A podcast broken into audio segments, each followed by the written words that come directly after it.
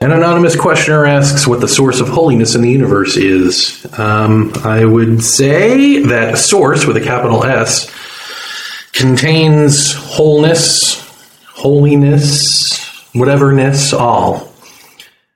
That source is consciousness per se. It is nothingness, but nothingness is not just nothing.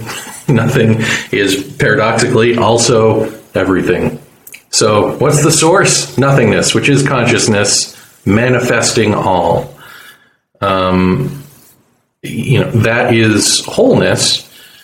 As far as holiness, that's uh, more of a feeling that is a compartmentalization when we're not living whole. When we're living partial lives, we have compartmentalized aspects of our own wholeness. Holiness is one of them. Aloha, wise ask. It's Jeremy Vaeni. Um, hoping, of course, you can hear me. Who knows? Who knows with this thing, this crazy app, um, and this crazy iPad, frankly.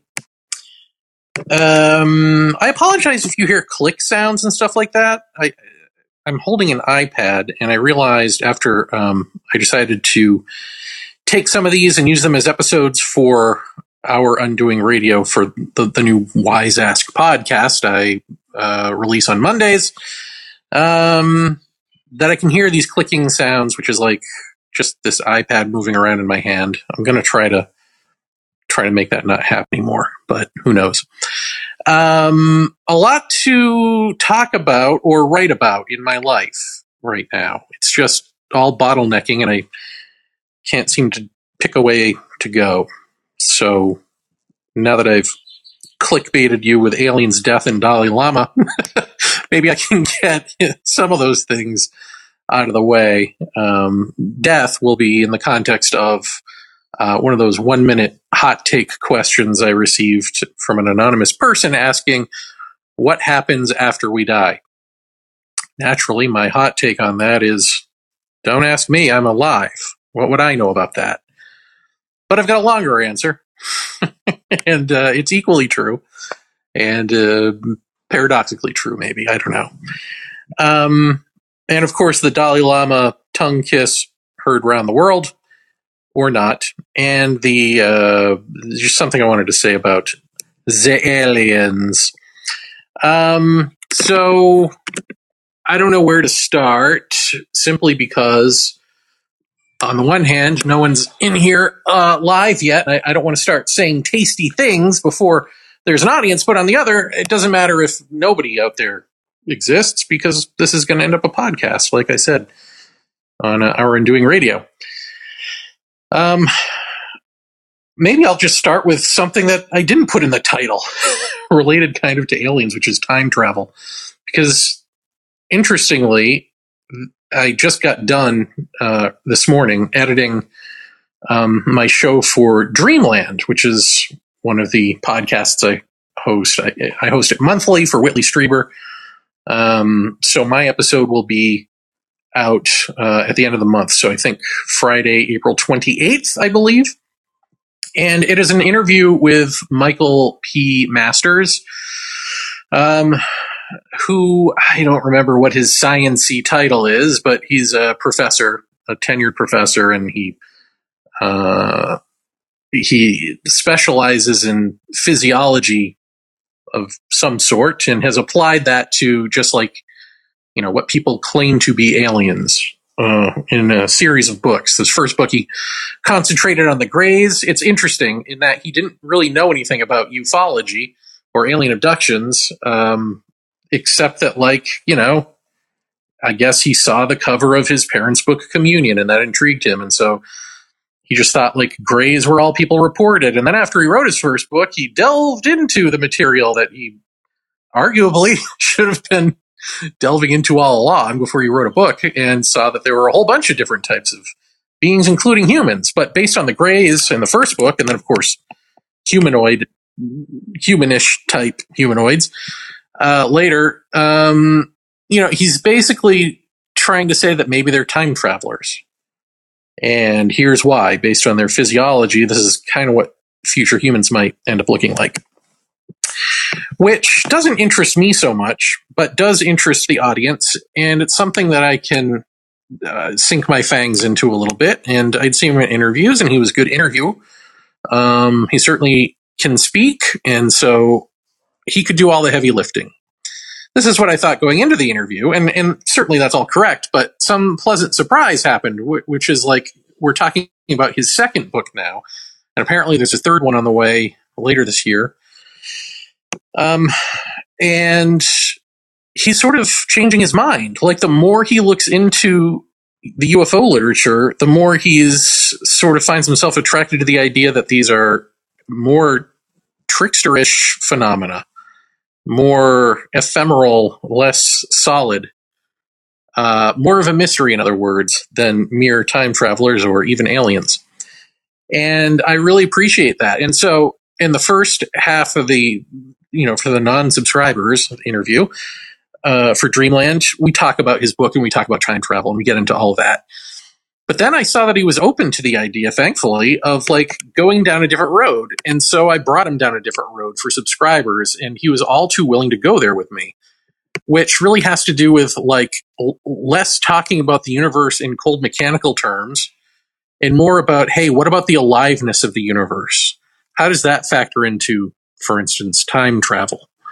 Um, you know, if essentially he's using the block universe theory, which is like everything, which I agree with, which I've experienced firsthand, that everything is just sort of one giant picture already, always already happening. Let's, I'll use the Ken Wilber phraseology. Everything is always already happening. So, since that is true, who is there to travel and are they not already part of the picture you know so we get into these sorts of questions and then for me the ultimate question like once you have that type of mind once you are a non-dual mind um, what's the point? Why travel anywhere? Why why go anywhere? And he was really game for these questions and so i really appreciated it. Naturally we had technical issues which has taken me forever to you know edit this thing uh, which I think might have been StreamYard that we were using partly, and maybe partly our own internet connections. I don't know. But like, you know, it's the type of thing like once we start getting into the, the deep weeds of spirituality, suddenly my camera turns off and then my side camera turns on, unbeknownst to me. And then that was the camera that was on for like, I don't know, the last third or so of the interview. Um, and meanwhile, like we were recording locally to our computers, and thankfully, StreamYard by default also records uh, to the cloud. So his local computer only uh, recorded about half of it, and then wouldn't record anymore. So it was a lot. It's a lot of editing different camera angles and audio, and trying to get it to look okay, essentially for me. Um, but I think it's going to be worth it. I actually uh, think that this will be the Dreamland audience's favorite interview that I've done so far. Um, which isn't saying much because I think they mainly hate me, which is fine because I mainly loathe them. So it works out when you don't like your audience. Uh, and I don't, it's like weird. It's like changed. It's, uh, and part of it is the YouTube crowd. Part of it is that the free, the people who watch the free portion on YouTube which is a new thing. You know, Whitley Strieber used to just do audio, and now he does video and audio podcasting. And so I have to do video and audio podcasting.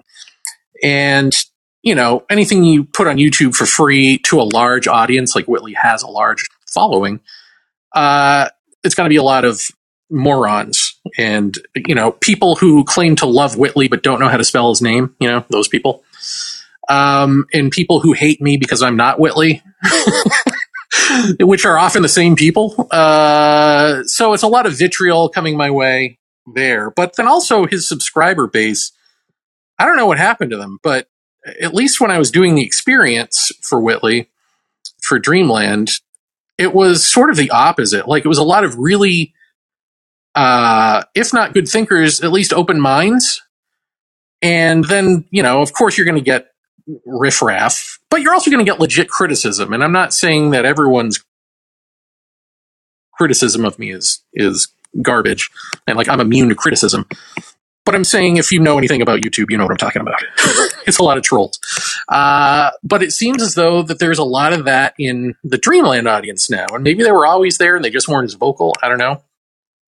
But again, it's people who claim to love him and not know who I am and where did you find this guy. But meanwhile, I've had a show on his website since 2015, so that's weird. But also, like, you know, uh, just people who want the campfire stories of aliens, alien abductions, and all that stuff.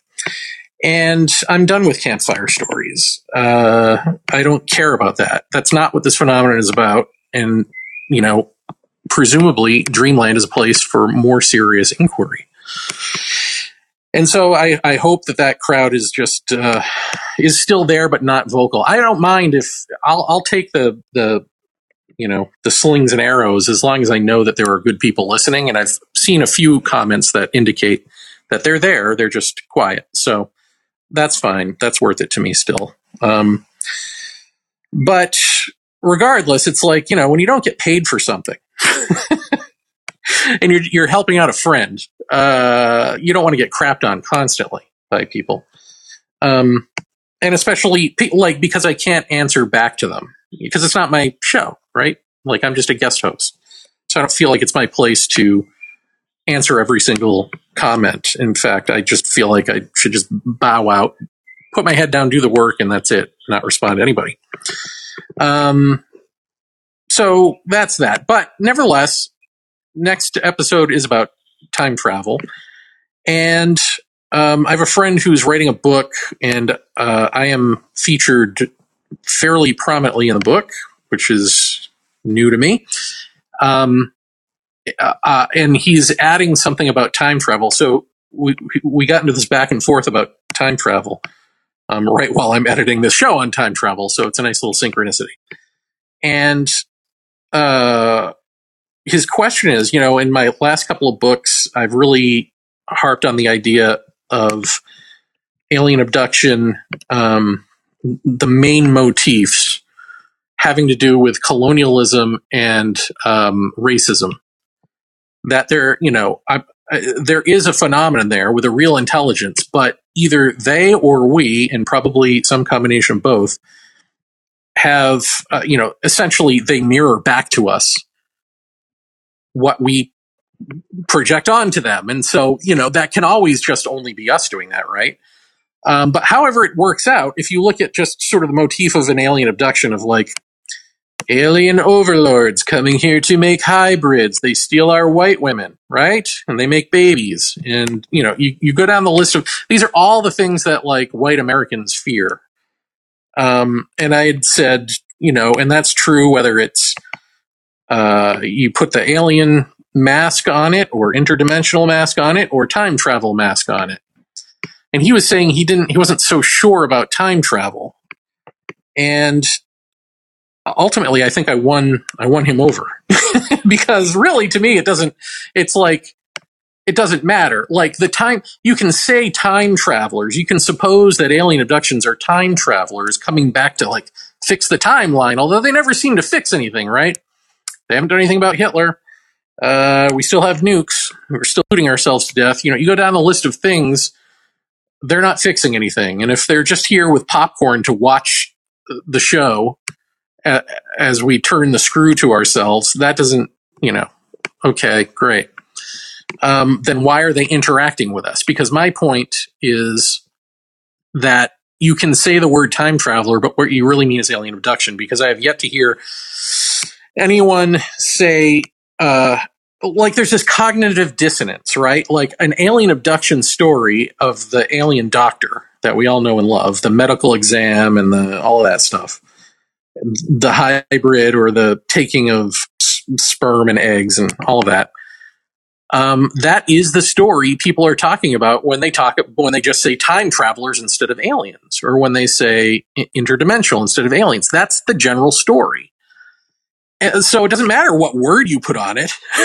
the story is the story, and the story is uh, deep fear um, or regret or whatever of them being like us, uh, them being our worst selves Um, and it is interesting, like, because the other thing that he was talking about is like mantis beings. There are, you know, positive mantis being stories and all that, but the one that sticks, that, I think if you ask anyone, if you took a poll in ufology and said, what is, what is the role, what is the function of a mantis being as opposed to a gray? They'd say the mantis being is an overseer and the gray is a worker bee. Like there ain't no love and light there. That's that's the story that sticks. So in other words, it doesn't even matter. And I found this through telling my own experiences. I found this through interviewing other experiencers. It doesn't matter what we say our experiences are. The public has it in their head, the story. And they want that story to be the case. Part of it is that they've had it promoted at them. The other part is that it appeals to them, which is why it sticks, right? And so whatever comes out of my mouth just sounds like blah, blah, aliens, blah, blah, UFO. Therefore, he's talking about aliens and UFOs in the context that I agree it happens, which is what I've read, right? So they're not even hearing what we're actually saying. They're just putting in into the frame of story that they've already got. Uh, and that's that's annoying, but it's just a fact of life. Um, so I guess just one thing I wanted to say about being an experiencer in that sense is, um, you know, I, I'm as guilty of calling myself an alien abductee and talking about myself as an, an experiencer and talking about my experiences as though they're compartmentalized, you know, sort of one off aberrations because that's kind of what you do in interviews and stuff. And it's kind of what you do to pick apart in books your own experiences. And it's the language that we all understand. So I've always sort of said that, like, I, you know, I'm an experiencer. I'm not really an alien abductee, but I don't care if you call me an alien abductee because we, at least we all know what we're talking about. Now I can convince you that there's neither aliens nor abduction involved. But the point is, like, we do need to change the language of this because I'm not an abductee. Aliens don't exist. And when I say that, people get up in arms, but it's just true. There's no such thing as an alien. And there's a nuance to that answer. And I've talked about it, uh, you know, elsewhere, and I've written about it in my books. And um, I, the the general gist is that whether there are beings that come here from another planet or not, the term alien and the meaning behind an alien as this separate other cold, you know, whatever, foreign entity is a Western sort of s- divide and conquer mentality um, concept. Uh, so, in other words, I mean, if you come from like a nature culture, there's no such thing as an alien. Everyone is family, and not just like space brothers and stuff, but like all the nations of Earth, from insects to plants to animals to people. Everyone's family, rocks, everyone's family, planets, family. This inclusivity as opposed to exclusivity. Um, I, that's hugely important to recognize that because that means there's no such thing as an alien. Like if we were living naturally, we would not have the concept of an alien. It wouldn't be in us. It wouldn't be in our language, and we wouldn't be obsessing about you know, evil aliens and what evil looks like. And what that evil looks like is exactly what we do and or have done. So, you know, ponder that a moment, folks. Um, so that that's one thing. Uh, there's no such thing as an alien, and that's whether there are people on other planets or not.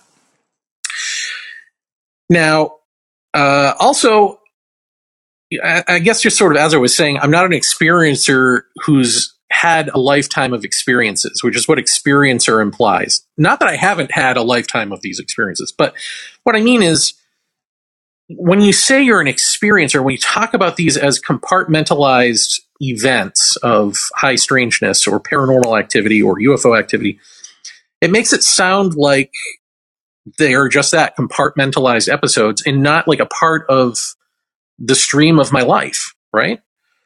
And so when we talk about normal experiences in our lives, we all understand that we're picking out of the stream some story that's funny or has heart or is horrifying or like some accomplishment. You know, that time you caught the, the great pass in football or the time you slipped on a banana peel and everyone laughed, you know, whatever it is. there's this like acknowledgement it's not or uh, you know un- understanding i guess more than acknowledgement but just an, an innate understanding that what you're talking about is uh, one of many events that comprise you right these are the stories of you that you're telling and when you tell them they they bubble up out of the stream and for a second but then they go back down but it seems like with when we talk about our experiences of the paranormal and stuff like that they never go back down. We talk about them as though they're just puzzle pieces. And we have to scrutinize them and we have to debunk them or um, validate them or what, however it is we feel about them. But we treat them like objects outside of ourselves, our own experiences, right? Uh, and there's they're not an aberration, right? They're not an intrusion upon our lives but they become that when we talk about them in isolation, which, getting back to the word alien, which is an isolationist word, right? Um, but how can they be that when they're actually part of the flow of our lives? I mean, unless you've had a one off experience and no other paranormal experiences, and I don't know, I don't know if I know anyone who has. I know people who have claimed it until I've talked to them for about 15 minutes. and then they're like, oh, yeah, I remember this and this other time and this other weird thing I never connected. But I suppose it's possible that there's someone out there, a bunch of people who have had just one off experiences. Hold on, I'm going to cough for a second. My apologies. Um, but in the main, you know, experiencers have a lifelong, uh, uh, you know, sort of bunch of stuff that happens that is that is our lives. In other words, just as much as any ordinary story is also our lives. And so I think we need to start seeing it that way. Um, because, you know, you've probably heard it said before, they aren't strange, that it's not paranormal, it's normal. It's just that we don't see it that way. But, and that's kind of what I'm saying, except I think there's something uh, that even those of us who say that and who acknowledge that still keep the no- the isolationist notion alive in our language and in the way we deal with it. And I don't know that there's a good answer to that, except just to be conscious of it, you know, um, so that it doesn't sound like we're just telling campfire stories. Like the campfire stories are me, just as the you know normal sort of achievement stories and folly stories of my life are also me. Uh, it's all me. You're all you, right? so I, I guess when you see it that way, again, the idea of this being alien, of this being something from somewhere else, even, is kind of reduced because um, how can it be when it's here in your life for your entire life? I mean, we like to imagine that there, that there are beings who like fiddle with you, communicate with you, extract things from you, whatever it is, whatever it is you think is happening to you and then they go about their business and then they come back a couple of times, you know? But it ain't that. That is not true. Um, so, you know, and if it is that for them, it isn't that for you. Like it is your life. If something happens to you at a young age, as a teenager, as a young adult, and then older, that's your life. They're there throughout your entire life, whether they go away or not. They're certainly uh, not just impacting you in that moment, but occupying your mind space because really what choice does an experiencer have except to ponder their experiences constantly? Um, there's no choice. This is mystery and it's knocking at your door all the time. Like, what are you going to do? Um, so that's all I wanted to say about that. Um, that's aliens, folks. That's aliens. Now, I, before I get to death, I, the Dalai Lama thing. Oh man, the Dalai Lama with the tongue suck my tongue. Um, so, you know, I uh, defended, I think, fairly coherently uh, Michael Jackson from his allegations. And so I don't want to be the guy who has to defend the Dalai Lama because then it looks like, wait a minute, what's up with Vaeni? Um, but I am suspicious that that this isn't a cultural mistranslation uh, what happened with the Dalai Lama and the little boy. And I and I know that even saying that is like, yeah, but he still said "suck my tongue," and the little boy in the video it looked like he was going to do it. But I just saw Vice, uh, which is a funny name for an outlet for a news outlet on this story, but yes, Vice uh, just posted an article with a longer version of the clip. And the boy does not suck the Dalai Lama's tongue. The boy laughs and puts his forehead to the Dalai Lama's forehead, and then the Dalai Lama gives him another hug, and he starts lecturing him on doing good in the world and not causing war and, and all of this. And the article is basically saying that, um, you know, this is something that happened a month ago. Why is it coming out now? Why, you know, they don't say this, but I'll say it. Why is it edited the way it is? Uh, and that essentially the people promoting it are Chinese um, government uh, stooges, basically.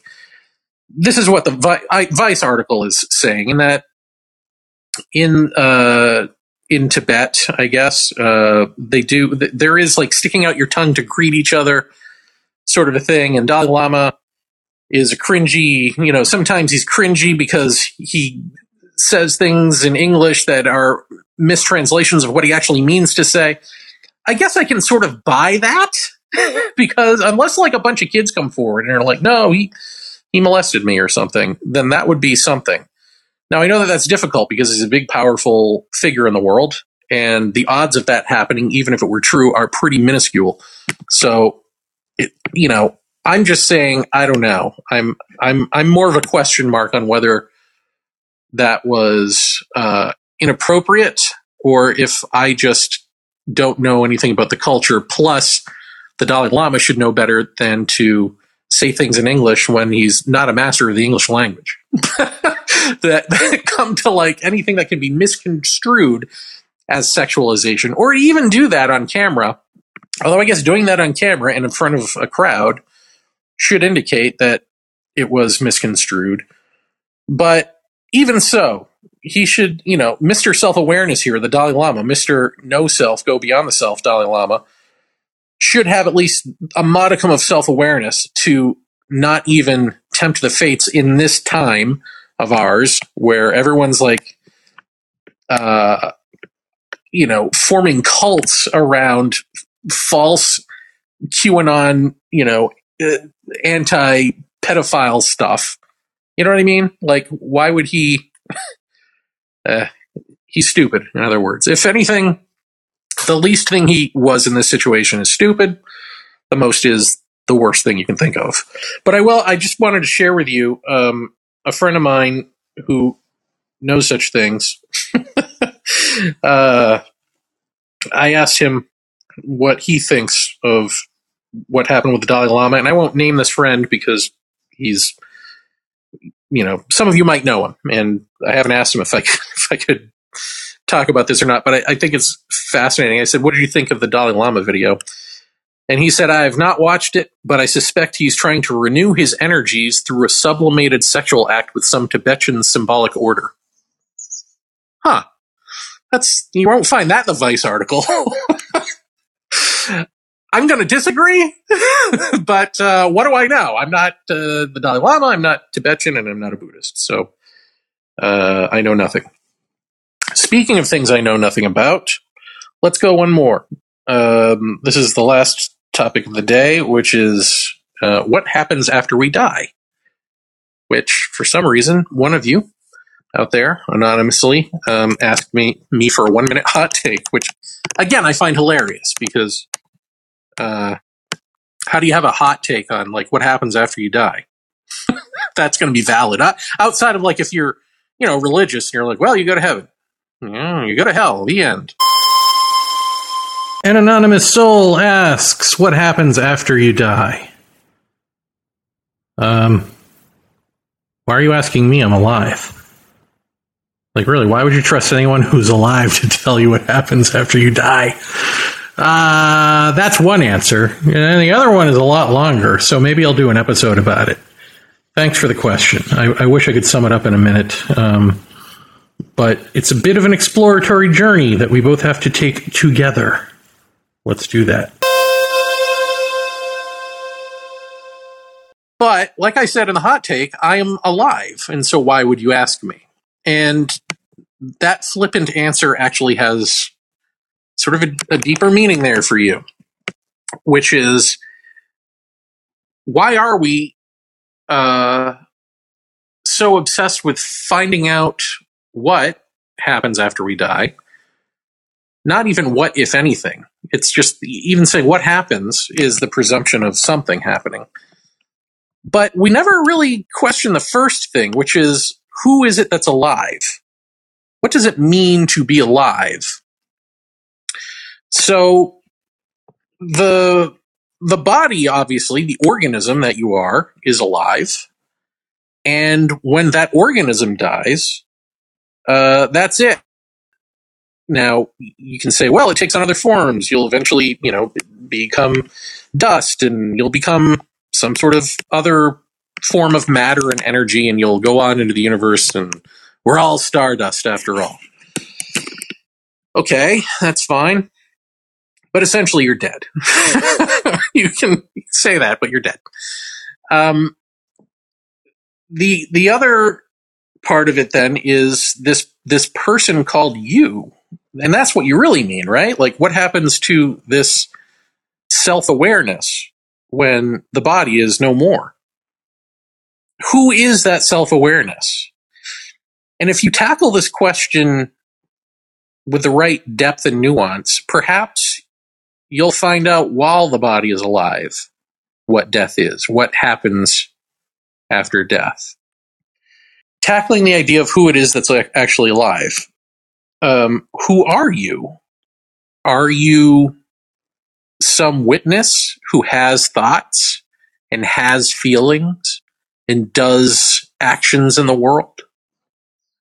Or is that something that is a mistaken identity and that actually you don't have thoughts, but you are those thoughts. You are those emotional reactions. And well, you are those emotions, you are those reactions. You're not actually action, you're reaction. Which is the case? Uh, the thinker as a separate entity or the thought that believes it's a thinker actually being a splintered off other thought? Just the one who says I am, I exist, but that that's actually another thought. You can see that the the latter is the actual case when you strip away all thought and reaction and emotion. There ain't nothing left. There is no you there. Um, you are that in motion. That's you. And so, if you strip away all of that and there's nothing, isn't that death? And so, isn't that something that can be understood while you're actually, while the body is alive? Can the body not project this thought that believes it's a thinker? By you, who's listening to this as that thought who thinks you're a thinker, hearing this and then deconstructing yourself, doing positive negation, as I've talked about on previous episode. Paring back all your layers of motivation and, and desire and all of it. And just seeing what's left, or not even seeing what's left, just what's left, if anything is left, will be the case. And that case ain't you as you're constructed now because that's the thing that you just took away. right? That's the thing that you just stripped off. And if that all sounds convoluted, I mean, we sort of try to do this with psychotherapy, right? Like the idea is you work on your issues. Unfortunately, they frame it this way. You are a person who has psychological issues. And you work on those issues and you heal the inner child and all of that. And it's like a burden is lifted. You become lighter. You become different, more positive, more affirming in life, right? All these good things so that's one way to see it. I would just say that that's not far enough because the you who is working on those issues, of course, you need to be healthy enough to be able to hear this. But once you are healthy enough to hear this, please do hear this. That person working on those issues also has to go. that person working on those issues who is feeling much better and thinks like this has to be it because I'm feeling better, that person is the self uh, and is also to be pared back completely, peeled away, all the layers of the onion until there's no more onion. And then you don't stink. uh, I don't know. I'm it's pretty much the worst guru ever. Uh, thank God I'm not a guru, folks. There'd be problems. But if, I mean, if that makes sense, then just sit with that and see, and see what happens because I could tell you what, uh, I could tell you what happens when you die or what I think happens. And then, but what, what use is that to you? It's just going to be a fantasy. Whether it's true or not, it's going to be another thought to occupy you and for you to say, well, I'm not that thought, but I'm thinking about that thought and I'm accepting or rejecting that thought. I'll tell it to you if you want, and you can have this fantasy too. you can accept or reject it. But uh, I suspect that it ultimately, you know, that life is getting back to the time travel thing, um, the block universe. Now, this is something that Michael Masters had talked about in our interview. That uh, for those of you who are listening now, in the beginning of this, I was talking about time travel and Michael Masters, who is a time travel theorist and uh, he was talking about the block universe, which sounds suspiciously like what I what what I experienced and what I know to be true. Um, but since I'm not a physicist, I don't really know all of what goes into block theory. But this part of it is true. That essentially there is only now. There is all time is contained within the now. Uh, and so everything has all is always already happening. That is the state of the universe. And so we experience, you know, past, present, future, but really they already exist. So whatever happens when you die already exists.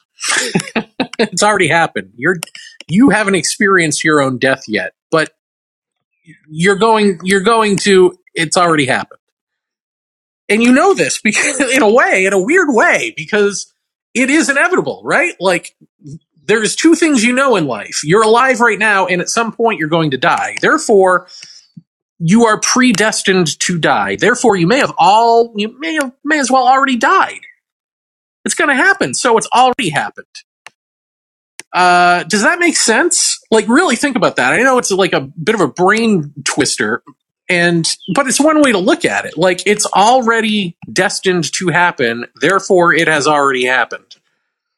Um now i don't know that that is um literally true. Like i but as an analogy of how nowness is the case it's true. Um therefore it's true either way. So I mean, it just is true. So the question to me isn't like what happens when you die. The question is, can you get out of that? Because whatever happens is still of the universe. You may not be in the, you know, experiencing the physical universe as a person here, you know, as a human anymore. You may be a ghost or a spirit or whatever.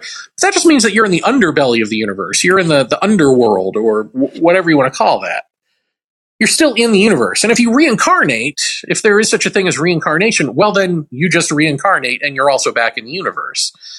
So, any way you look at it, you're in this thought construct that is either materialized or immaterial called the universe. And it's all of the universe. And the question is is there anything that is timeless? Is there anything that is apart from the universe? Because that would be authentic death. If you were to just die and go through the motions, at, just as you're living and going through the motions, well, that's still you stuck on the Ferris wheel, right? Uh, or the merry-go-round, or whatever, whatever carnival ride you enjoy. That's what you're on.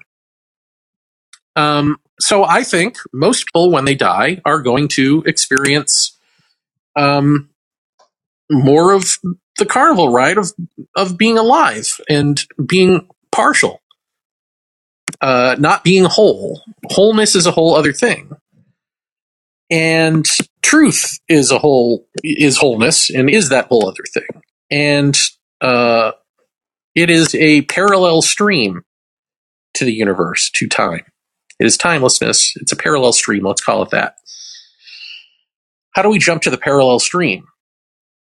Well you can't get there. You can't get to the timeless through time lord knows we've all tried right we've got these religious paths hell the dalai lama look, I'm tying it all together.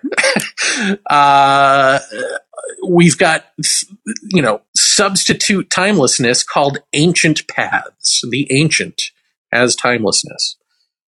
And it isn't true. What the ancient paths, what all the paths, in fact, bring you to is more thought constructs, replicas of timelessness, recreations of the timeless moment in time. And you can call these archetypal, you can call these the underworld, you can call these uh, religious epiphanies, spiritual epiphanies, all of that stuff. Um, what I'm saying is there are two versions of that. One is of time, and one is authentic timelessness. And it's very hard to tell the difference. Nevertheless, the way out of having to even tell the difference is to be timelessness. And how does one be timelessness? By a little stripping away, again, the layers of your own psychology, which is you. You are time. You are a thought. You're a thought construct. You are a projection of the brain, taking from the past, modifying it in the present, and projecting a future and reaching toward that. And when that mechanistic you is dissolved, timelessness is the case. Therefore, truth is the case.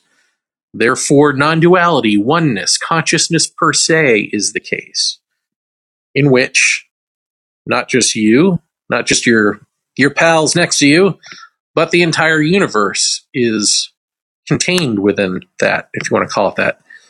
That this non dual timelessness transcends and includes time. Um, which isn't to say that it has a direct personal relationship with it or with you. you know, like there is no personal God coming in, you know, guardian angels or any of that stuff and helping you out. We're talking about impersonal love. You are that. You are that isness. And that isness is consciousness per se. And when you, as a self aware entity, as the self awareness, are that self awareness, there is no duality. You are that.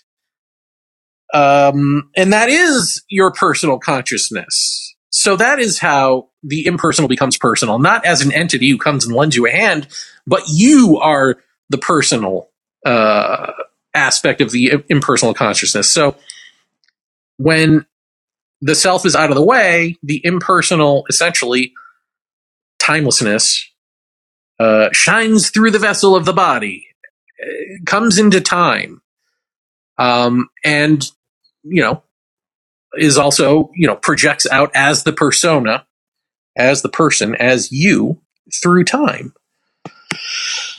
that's a lot.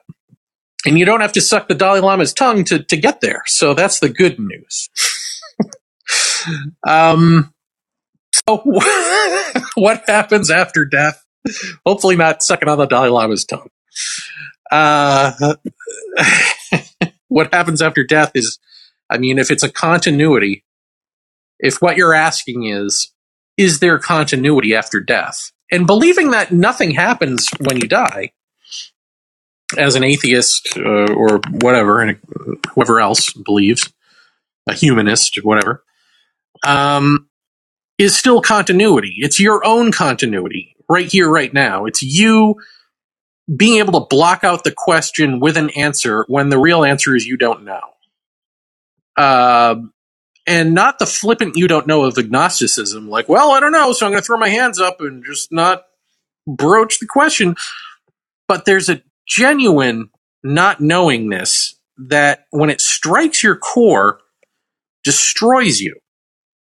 I don't know if you've ever experienced this. I mean, some people experience this for a moment, uh, and it changes them forever, or it changes them for a day, depending on uh, how crappy the rest of your day is going. I, I, I don't know.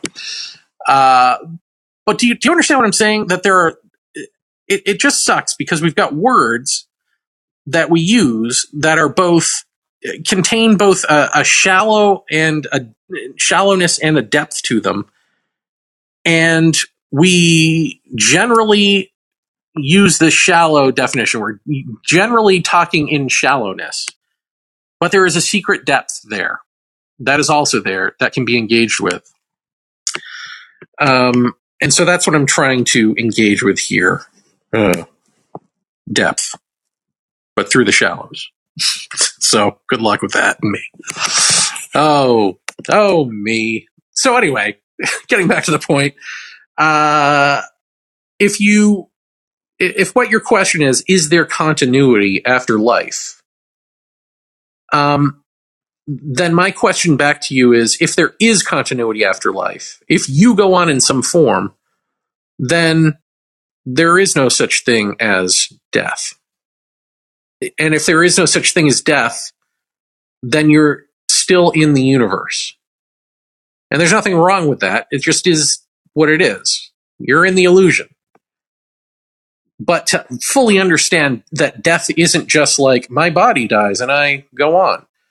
It's the thing you fear most complete total annihilation fear it so much that if you're an atheist, you will again flippantly say, or an agnostic, you know, you'll as an atheist, you'll flippantly say, "Well, there is nothing. I just don't believe there's anything." And if you're an agnostic, you say, "Nah, I don't know, so I won't engage with it. I I put the question aside." Ah, how astute. Well, the core of you knows what you are, and you will avoid it at all costs because to deal with what you you are, to actually mature from that, grow up from that, really to not even grow up or not in the sense of evolution, but in the sense of transformation, of chewing through the cocoon and being the butterfly, that takes self annihilation. That doesn't, you know, that's the thing that we fear the most and so we'll find our continuity where we can take it, whether it be through a religion, through our own personal, I'm not religious, but I'm spiritual, or through the supposition that nothing happens at all.